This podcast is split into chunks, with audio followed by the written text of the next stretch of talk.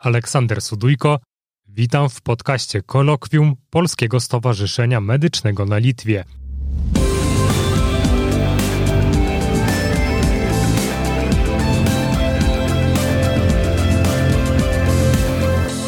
Moim rozmówcą jest profesor Eugeniusz Laurinaitis, lekarz psychiatra, psychoterapeuta, specjalista terapii grupowej. Z profesorem rozmawialiśmy w podcaście już o zdrowiu psychicznym mieszkańców Litwy, o niepokoju i radzeniu z nim. Dzisiaj z kolei poruszymy inny temat, albowiem po drugiej stronie barykady, a raczej na pierwszej linii frontu pandemii są lekarze. Dzień dobry, panie profesorze. Dzień dobry. Jak warunki i obciążenia, w jakich teraz pracują lekarze, wpłyną lub już wpłynęły na ich zdrowie psychiczne? No, musimy powiedzieć, że warunki życia lekarzy i w ogóle całego personelu medycznego w tych czasach pandemii są okropne. Nie do pozazdroszczenia naprawdę, bo e, po pierwsze pracy jest w nadmiarze, personel, który pracuje z pacjentami chorującymi na COVID też się zarażają, chorują, nie mogą pracować w tym stanie, bo są zaraźni dla innych, a na dodatek, jak wiemy, nasi koledzy i umierają na tą chorobę.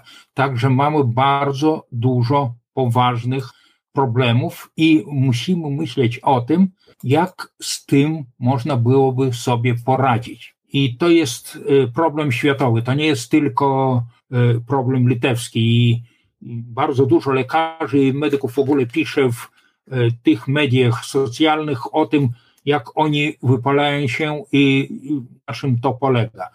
To może zacznijmy od samego określenia, co to jest zespół wypalenia zawodowego. To jest wynik chronicznego emocjonalnego przeciążenia wynikającego z pracy zawodowej. I to głównie dotyczy tych zawodów, które wiążą się z pomaganiem innymi i pracą w stałym kontakcie z drugą osobą.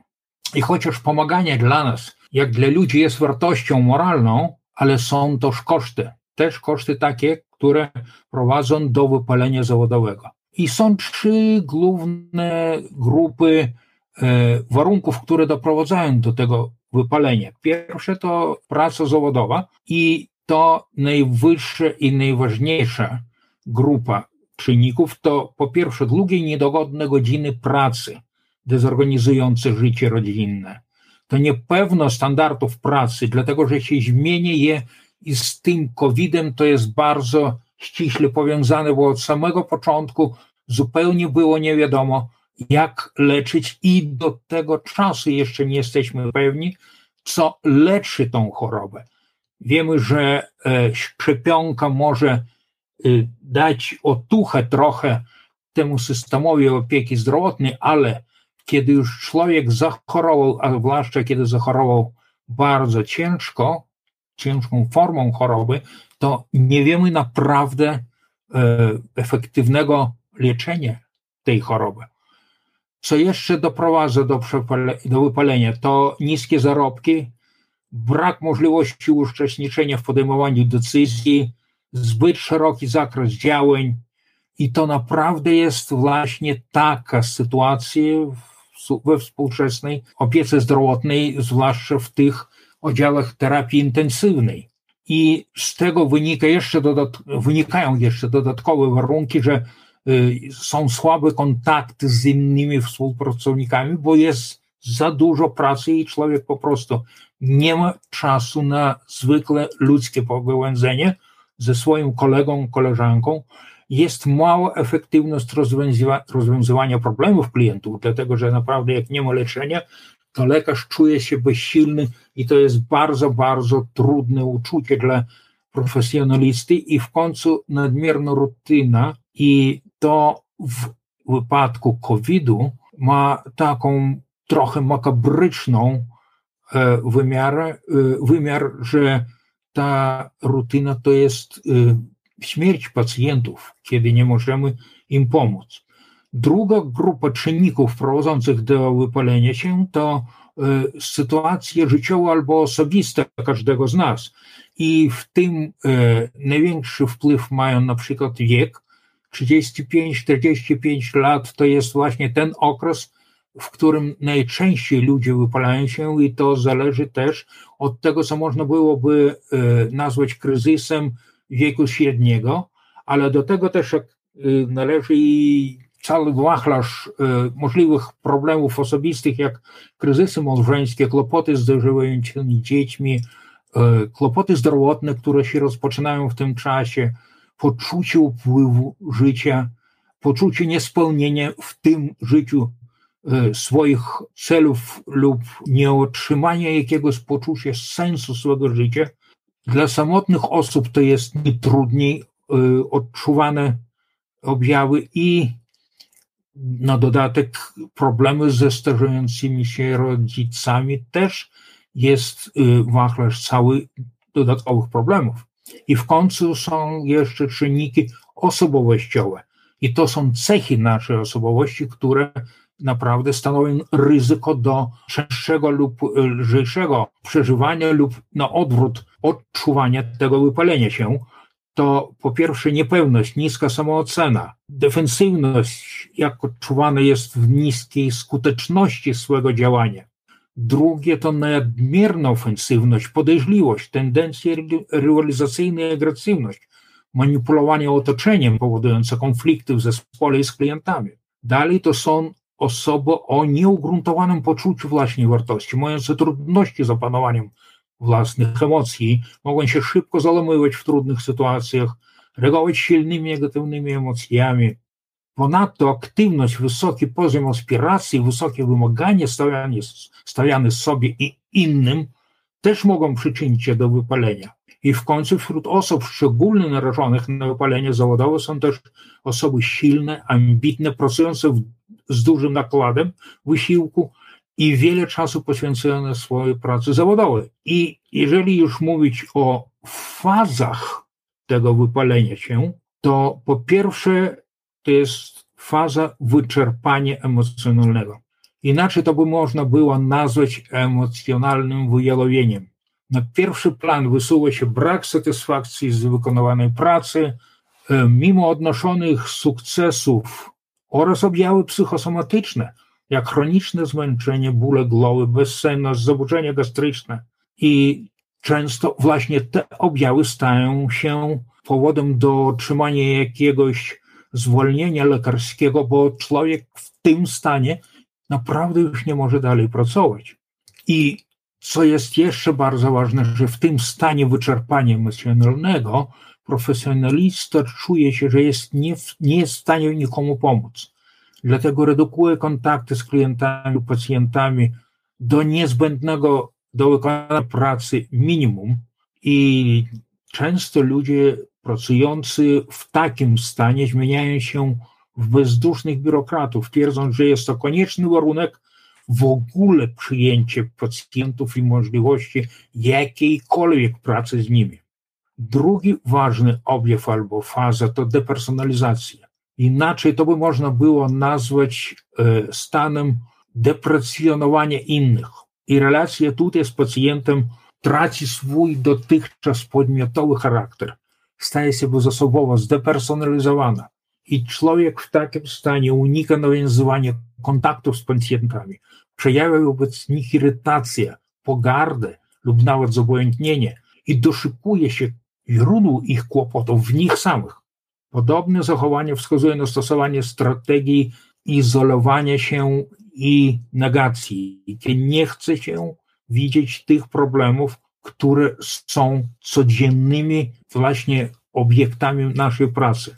To daje krótkotrwałe uwolnienie się od napięcia, ale to nie jest opanowanie sytuacji, to tylko złuda o tym, że ja mogę nad nią panować. I można nawet byłoby powiedzieć, że człowiek nakłada okulary, przez które widzi tylko negatywne cechy swojego życia i swojej pracy. Umniejsza innych, ignoruje, ignoruje potrzeby, nie daje wsparcia, nie daje opieki. I jeszcze jedna faza lub y, grupa objawów to poczucie braku osiągnięć w pracy. To można byłoby nazwać utratą wiary we własne możliwości i charakteryzuje się obniżeniem jakości pracy i chociaż profesjonalista stara się jakoś e, zwiększyć czas i intensywność pracy, lecz sam nie widzi skutków tego intensywowania swojej e, działalności i dochodzi do dalszego uprzedmiotowania stosunku do podopiecznych.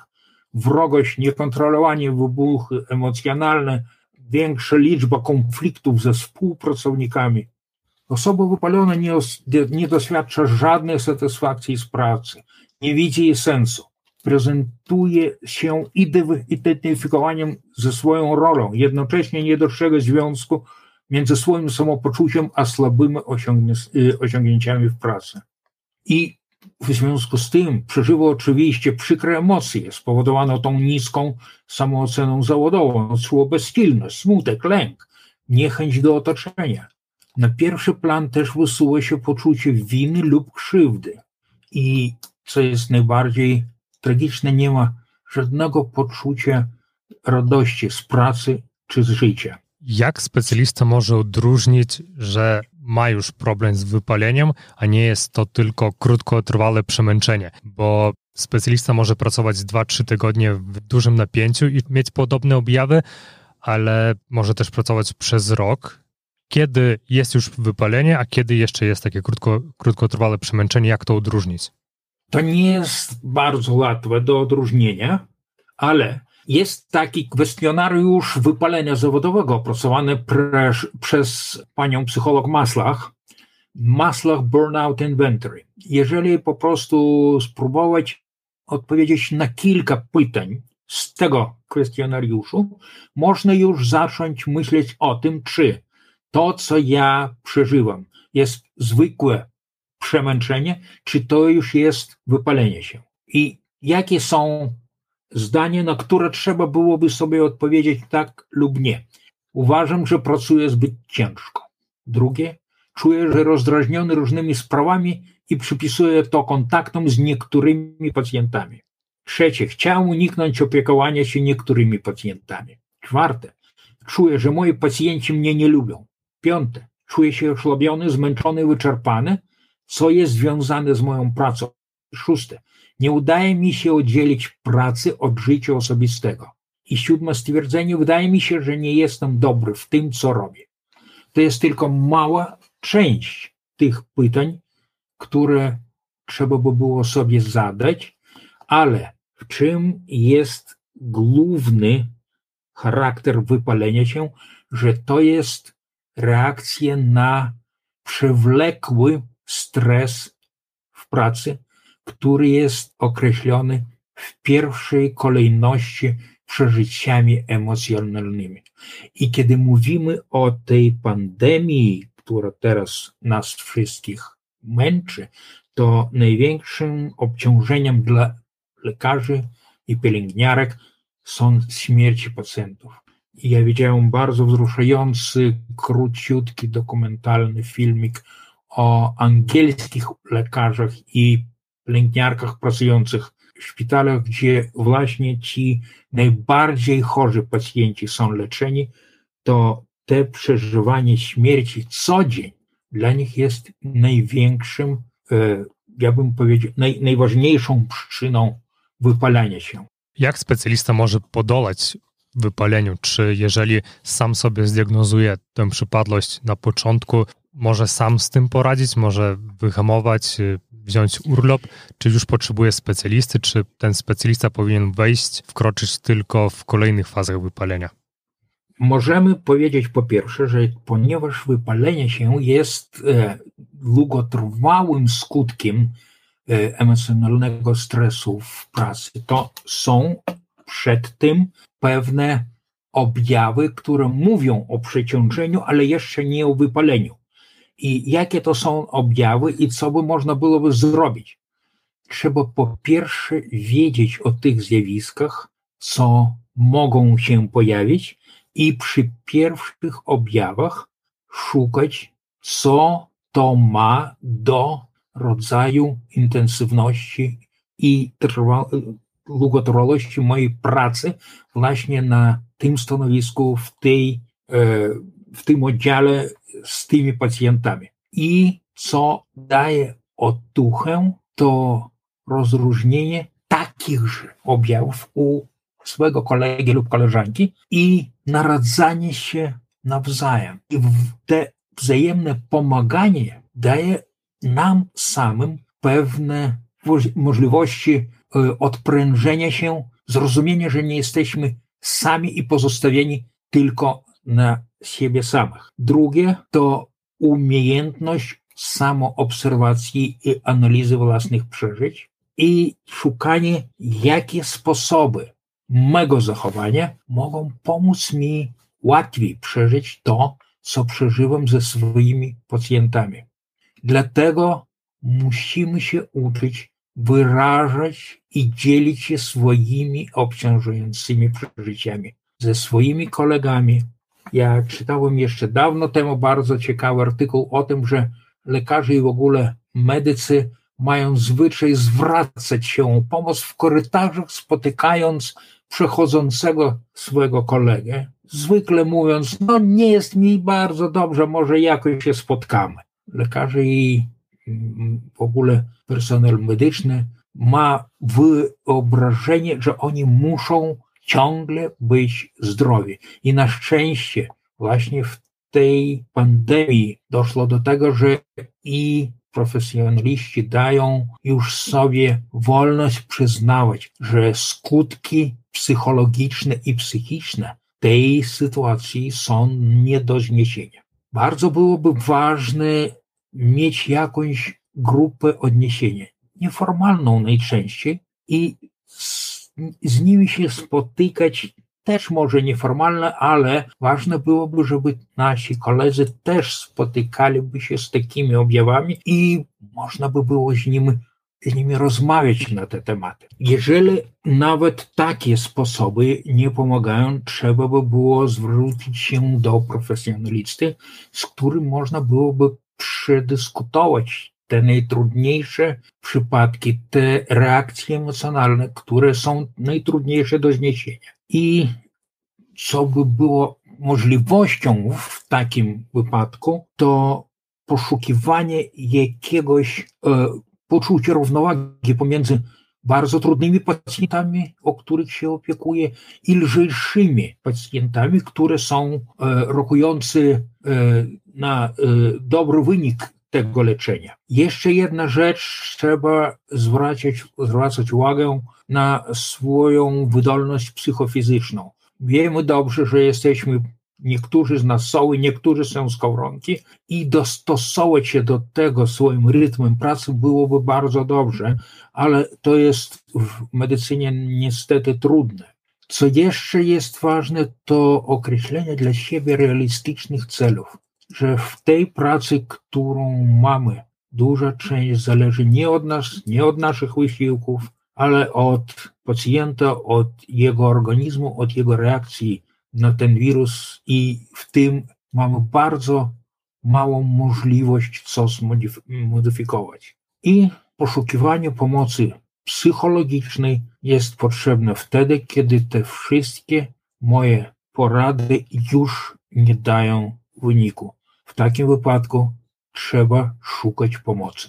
Właśnie ten cały okres pandemii obnażył problemy psychologiczne wśród specjalistów medycyny, bo badania, które Uniwersytet Wileński przeprowadził, przeprowadza jeszcze od ubiegłego, ubiegłej wiosny, te cząstkowe wyniki pokazują, że ubiegła wiosna i lato pokazuje, że mm, jedna trzecia specjalistów cierpi na niepokój, prawie połowa z nich odczuwa depresję i co ciekawe, że 23%, czyli prawie jedna czwarta ankietowanych sięga po alkohol jako, na rozwiąza jako rozwiązanie problemu i tylko 8% szuka pomocy specjalistów. Dlaczego tak jest? Czy to jest brak czasu, czy to jest strach przed diagnozą? Ja myślę, że może nawet nie jedno ani drugie, a to, że kiedy się mówi o sobie samym podczas pomocy psychologicznej lub psychoterapeutycznej, to wtedy jest ryzyko znalezienia, znalezienia w sobie czegoś, o czym nie chce się myśleć, czego nie chce się szukać. I dlatego y, lekarze są niestety bardzo rzadkim pacjentem w mojej praktyce. I ta iluzja bycia najzdrowszym jest tylko iluzja i złudzenie, a tak naprawdę lekarze są najbardziej chorującą częścią naszego społeczeństwa. I dlatego trzeba mieć, ja bym powiedział, siłę charakteru, żeby przyznać sobie samemu, że ja jestem słabszy niż ta sytuacja, która teraz na mnie leży i muszę w tym stanie szukać pomocy, bo szukanie pomocy jest w naszym, zwłaszcza medycznym świecie, uznawane za objaw słabości, a lekarz nie może być słaby. On musi pomagać swoim pacjentom i dlatego nawet w sytuacji, kiedy już nie może podoleć, on nadal gra mocnego. I to jest największa bieda naszej społeczności profesjonalnej. Jak można temu zaradzić? Czy, czy to już się nie zmieni? Czy można ja jakoś... nie wiem, czy to się zmieni. Ja mam nadzieję, że może właśnie ta pandemia i uniwersalny charakter tych zmian, które zachodzą w życiu, samopoczuciu całego świata medycznego na całym świecie, może dadzą w końcu naszym kolegom i koleżankom wolność przyznania się, że ja też jestem człowiek i też mogę potrzebować pomocy i mam o tą pomoc się zwrócić. I co jest najdziwniejsze dla mnie, to nie tylko te badania uniwersytetu, ale nawet praktyka prób pomocy psychologicznej lub psychoterapeutycznej dla lekarzy, członków ich rodzin i aptekarzy była rozpoczęta od samego początku marca zeszłego roku i to była założona bezpłatna służba konsultacyjna na internecie pod nazwą medo.eut. I okazało się, że do pracy w tej służbie zgłosiło się około 150 wolontariuszy bezpłatnie, a zwróceń przez trzy miesiące było tylko około 30. I to jest naprawdę smutne. Zobaczymy, może coś się zmieni dalej, bo e, ta służba nadal funkcjonuje, ale same liczby mówią, że zwrócić się z przyznaniem się sobie samemu, że już nie podołam, jest bardzo trudne i naszym lekarzom, i e, pielęgniarzom. Jest dużo racji w tym, co, co profesor mówi, bo sam jestem lekarzem i też wiem, że tak wygląda, że czasami mm, a jeszcze dzień, dwa tygodnie czy trzy miesiące dam rady i to tylko jest takie może dla mnie wygląda, że to jest trudno, ale czym dalej się pracuje w tym, tym bardziej głębia się w ten problem i wtedy trudniej z niego jest wyjść. Bo też pamiętam nawet na jednych z pierwszych wykładów na studiach y, stomatologicznych akurat, analizowaliśmy taką statystykę, że właśnie zawody lekarskie, ta, stomatolodzy też, oni są najbardziej narażeni na alkoholizm, na myśli samobójcze, na próby samobójcze i na depresję. I ten problem właśnie chyba z tego powodu też istnieje i no to jest bardzo długo, długofalowe rozwiązanie potrzebne do te, dla tego problemu. Tak, ale to też mówi o tym, kto idzie do tych zawodów. Idą, ludzie, którzy chcą poprzez uzyskanie zawodu jakby magicznie pokonać śmierć. Jakby ja jestem panem chorób, a to znaczy, że sam nie będę chorował. A jeżeli nie będę chorował, to może i nie umrę. No ale jest też, też takie przysłowie, że szef schodzi bez butów, to dwie strony tak medalu.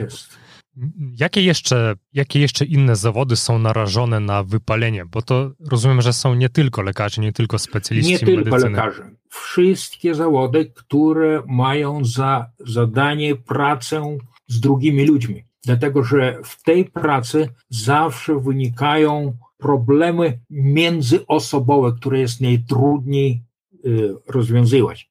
I to są nauczyciele, i to są nawet zwierzchnicy y, różnych zespołów, i to są ludzie różnych służb obsługujących klientów, na przykład sprzedawczynie w sklepach. Także z tym wypaleniem się borykają się dość dużo ludzi. Rozumiem. Tak podsumowując już na koniec, w dwóch zdaniach, co to jest wypalenie i kiedy musielibyśmy się zwrócić do specjalisty? Wypalenie składa się z trzech głównych grup objawów, to znaczy wyczerpanie emocjonalne, utrata, jakby powiedzieć, takiego e, zapału. Nie tylko zapału, ale e, osobowościowego podejścia do swoich mhm. pacjentów lub klientów i poczucie albo poczucie utraty albo braku osiągnięć w pracy. Jeden objaw wyczerpania emocjonalnego jeszcze nie daje całego zespołu wypalenia się. Muszą być wszystkie trzy. I druga rzecz ważna, że to zależy od warunków pracy. Ale teraz już Światowa Organizacja Zdrowia włączyła e, zespół wypalenia w klasyfikację chorób i zaburzeń psychicznych. Także to nie jest tylko jakieś poetyckie określenie jakiegoś stanu człowieka, to się teraz uznaje za zaburzenia. Rozumiem, to jest bardzo skomplikowany temat i mam nadzieję, że przynajmniej dla niektórych ta nasza dzisiejsza rozmowa może pomóc i może pomóc zdiagnozować u siebie właśnie ten problem i może zmotywuje zwrócić się do specjalisty. Ja z kolei przypomnę, że dzisiaj moim rozmówcą był profesor Eugeniusz Laurinaitis, lekarz psychiatra, psychoterapeuta, specjalista terapii grupowej. Już kilka tygodni temu rozmawialiśmy o zdrowiu psychicznym mieszkańców Litwy, o niepokoju radzeniu z nim, a dzisiaj poruszyliśmy temat wypalenia u lekarzy i nie tylko. Dziękuję bardzo za rozmowę.